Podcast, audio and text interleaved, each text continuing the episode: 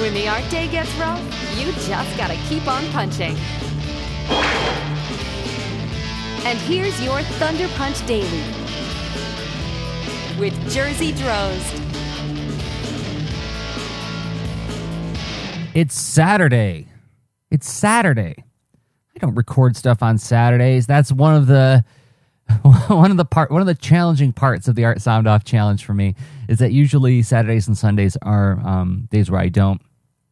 I, I mean, if I work, I work a little bit, but I, I'm trying to really be more attentive to my weekends uh, and be a husband, be a human being, and not be um, some kind of, you know, art cranking machine.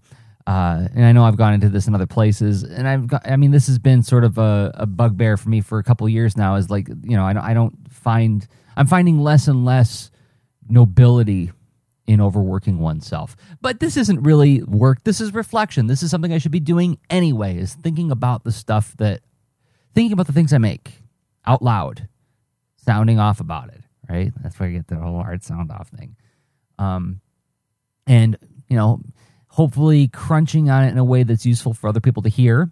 But if it's not, as another art sound off entry recently po- pointed out, uh, uh, Jesse Kaufman, a buddy of mine, said, you know, you get to shut it off. So no harm, no foul, or whatever they say. Um, what am I doing today? So I'm making croissants today. I'm I'm making croissants from scratch. Wow, right? Uh, I think this is my third or fourth time doing this. Uh, as as a anniversary gift to my wife one year, I took a class on how to make croissants. And uh, the reason I'm making them today, uh, besides the fact that they're delicious, uh, is we recently hit a milestone in a big project we're working on together, a big comics project, which hopefully I'll be able to you know talk about more openly pretty soon. I think in a couple weeks. I think. Um, and so you know is something we were saying in the weeks leading up to this this milestone i said like okay well when we finish this part of the thing i'll make croissants to celebrate. Um and that you know reminded me of something that you hear is a lot of advice. I've used this advice myself you know it's like when you're working hard on a thing and you're in that tunnel and you don't see the light at the end of the tunnel and it just seems like everything's too big and ambiguous to wrap your brain around. When am i ever going to get this thing done or or you know you just that resistance kicks in and you just don't feel motivated to do it. It's like oh i gotta do that again. Uh, planting a little reward. Oh if i work for an hour i can you know i can play uh, Wii Fit for a while or something. I don't know. Am i using a bad example? Was that one of the examples that the kids would roll their eyes at like when i do that in the classroom? I'm finding that happens more and more as i get older. Um so you know you, you I've done this before. Is like you set up little rewards to like motivate you to work carrot and the stick kind of thing. Um, does that work for me all the time? Not really. Uh, I, I find for myself that that's not a terribly effective strategy. Um, possibly because as I think about it and I think about my motivation and like how I react to the stress of a deadline, um, the thought of not shipping is very motivating to me, right? The thought of having to explain to a stakeholder why I didn't get something done, uh, is more than enough motivation to get me out of bed and get to doing the thing. Um, accountability, I guess, I guess is like kind of important to me. Um, so I don't really need the rewards, but I've done it. You know, it's like, and I think about um, my Sony. What, what, it's not a Sony. It's it's the Vaio Z Canvas, which is now like my regular desktop computer, and I do all my work on it now. And gosh, gosh, do I love this thing! I love it so much. What is this like like 12 inches 12 inch screen? It's like a surface pro but the keyboard is detachable and it still remains active so you can do key commands off to the side while you're drawing on the screen. It's super light. I take it with me wherever i go and i'm always able to do drawing when i want to. Um, it's really cool. Uh, but i got that sort of is the same kind of idea. It's like okay well if i land this gig you know i was i was pitching for a gig earlier this year i'm like if i land it and i get the advance on it um, I'll I'll be able to afford the Vaio, and then it'll be my reward for land. Ooh, uh, hit the microphone. It'll be my reward for uh, getting a, a cool job. Although the job should be the reward in and of itself, right? It's comics. It was to draw a comic. I was really happy to do it. but but also I had the further justification of like, well, but I also need this to be able to make better comics and so on. So like there was like a a lot of different motivations in there. It wasn't just simply like, oh, I'm to eat, you know, half a dozen donuts when I finish this thing. Um, I'm finding that, that that's less motivating to me uh, as time goes on. I'm not. I haven't sat down and crunched on it, but like I said, like I, the the main the main reason I think that's true is just because uh, I'm motivated by accountability nowadays. Uh, so I guess that was like all the reflection I had on that. It's like I'm making croissants, and why? Because I'm just celebrating. We're celebrating. We're celebrating that a significant piece of work is behind us, and now we get to move on to the next part. Uh, rites of passage. Rites of passage are kind of cool too. I like them a lot. Uh, I wanted to respond to some other things that are going on in the Art Sound Off challenge, and I guess this is as good a time as, as any to talk about what is Art Sound Off? It is this event, this, this yearly event where me and my buddy Rob Stenzinger of the Lean Into Art Artcast, leanintoart.com, uh, challenge ourselves to record an audio reflection, essay, journal, something of that nature uh, every day for the month of November. And we challenge everybody else to do the same thing. Just create a five to 10 minute audio accompaniment to your art. What are you making? What are you thinking about? What are you struggling with? And uh, somebody recently posted one where they're talking about critiquing and you know not always feeling great about like where you are as an artist. And uh, they posted it with this kind of thing like, well, you know, this isn't really positive or uplifting. And it made me think about again, I get the accountability. Here's where I'm going to get possibly a little a little bit vulnerable and dark. Uh, it made me think about how like I feel like this strong responsibility. Responsibility is that the word I want? I feel a desire to make these things, these Thunder Punch dailies, into some kind of action, actionable, an essay with a point. I want to justify why I'm asking you to sit down or, or, or put my thoughts into your brain. You know, like like what, what I was going to say, sit down and listen, but you're not necessarily sitting down and listening. You could be running, you could be drawing, you could be at work, you could be on the bus. I don't know where you are when you're listening to this, right? Um, but like I want I want to I want to justify why you would give that 10 minutes to me. Um but you know what? Does it have to be uh, uplifting, positive and encouraging? That's cheerleading and that's an important part of it.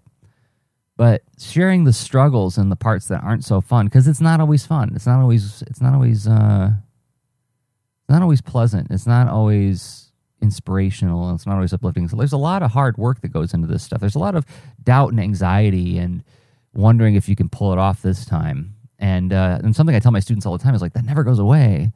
And I, I, I I'm not sure that it should. I mean, I think part of the delight of succeeding comes out of overcoming that hurdle of being afraid of it, right? Um, if it was I was never afraid, I don't know. I, I, I wonder if that's part of the the flavoring of the whole experience. Um, but then there's also, and this is something I certainly struggle with personally. Um, and I could default to my little, you know, routine of like, oh, I'm a Midwesterner. I don't think it's just that, uh, but it's like it's it's hard. It's hard for me to discuss my own personal um, dissatisfaction or fears or frustrations. Um, and but I think I think it's it's extra hard to talk about those things online to strangers because there's a lack of context. Like it's one thing for me to talk to a close friend who knows me really well, knows the context of what I'm talking about. They have like some backstory on what I'm, I'm referring to, um, and they know my cues as to when I actually want help or when I want empathy right? Sometimes you want somebody to give you some advice, and sometimes you just want somebody to sit down with you and just be like, "Oh, dude, that sucks. Oh, I'm sorry that you're hurting." You know, uh, it's harder to get that context when you're talking about it online, and I think that's one of the reasons why, uh, at least me, I, I, get I get skittish about sharing this stuff because. Um, I don't expect that the public is going to have the context to be able to adequately interact with what I'm sharing and it requires a level of writing that I don't necessarily feel that I have.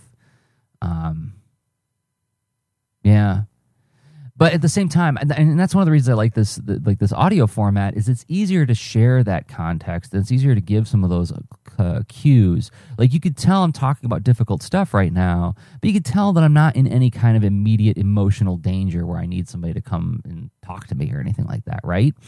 Um, unless I'm like like seriously a great actor.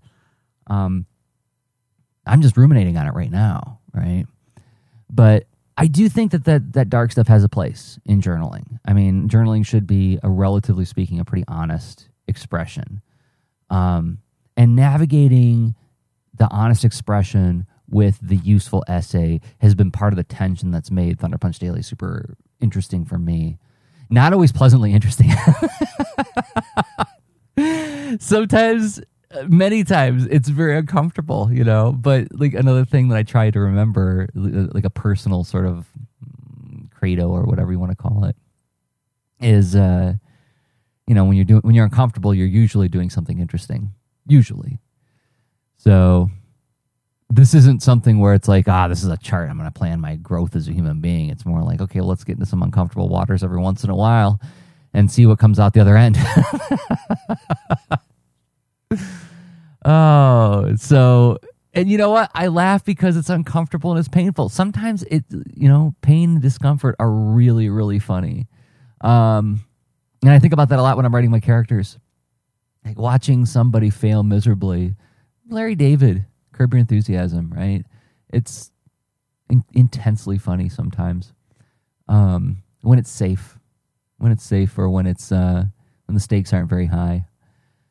Um, I don't feel like the stakes are really high right here. It's uncomfortable, but it's it's relatively low risk, right? So, yeah, I went there. that for me, that was like that was difficult territory. All right, who am, who was this guy navigating the difficult territory? Uh, Jersey Droz, jdroz.com, Jersey on Twitter. Um, what I'd really like for you to do, though, if you have the time and the inclination, uh, go to the Lean Into Art Patreon. That's that's the the, the the crowdfunding site for me and my buddy Rob Stenzinger. We're the guys who started this whole art sound off thing.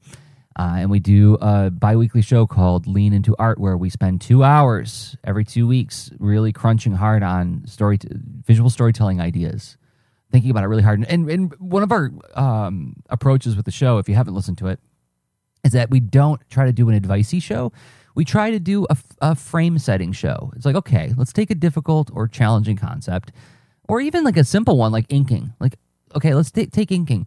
Why do we ink?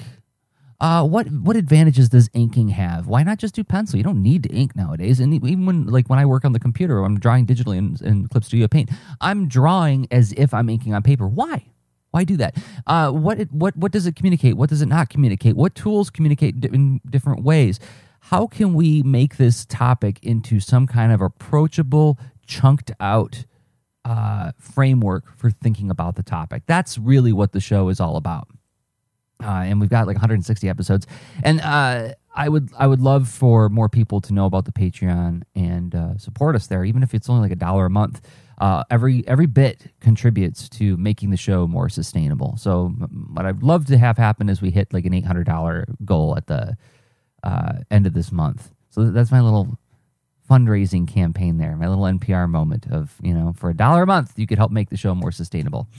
So, uh, or just tell your friends about it. That'd be cool too. So, okay, that's it. I got to get out of here. I got to go. I just heard the timer go off. It's time to go uh, laminate the dough, where I take the dough and I uh, flatten it out and I put the butter block. There's a block of butter that I put in the middle of it. I fold the dough over top of the butter and then I roll it out flat again, and then I do a book fold twice. So two laminations happen. You're spreading the butter thinly uh, between the layers of dough to create all those. You know, when you get a croissant, how it's all like fluffy inside like that. Um, so another couple more hours of work, and then I'll take a break and do some more inking. Uh, okay, I'll be back soon with another Thunder Punch Daily. And until then, remember everybody, well, that Daimar was really quite a fellow, wasn't he? Orko had no idea just what he was getting into with his mixed-up magic spell, but he soon found out that he'd let something loose he couldn't handle. Now, we know that in real life there aren't any magic spells or demons, but there are problems. And just like Orko, sometimes you'll find you've got one that's too big for you to handle. At times like that, remember, there are a lot of people out there who really care about you. So talk to them. telling them what's wrong is the first step toward making things right.